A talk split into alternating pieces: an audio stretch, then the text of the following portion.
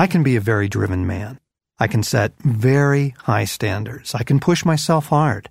There are certain rewards that come along with this way of living. I get a lot done. I can be successful.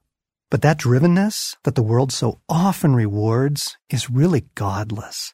The motive is horrible.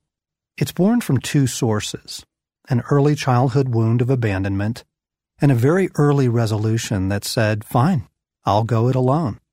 It's a combination of woundedness and sin. It looks great on the outside, but inside, this cup needs a good bit of scrubbing. A guy I worked with always loved to pronounce his words very carefully, sometimes using a British pronunciation, although he was from Los Angeles. It had nothing to do with diction. He desperately wanted to be seen as intelligent. Another colleague would always ask, How are you? But the truth is, he did it so that you would ask him how he was. He wanted to be asked. A third guy in the office was constantly dropping the ball on his projects. He would say, I'm just not an organized person.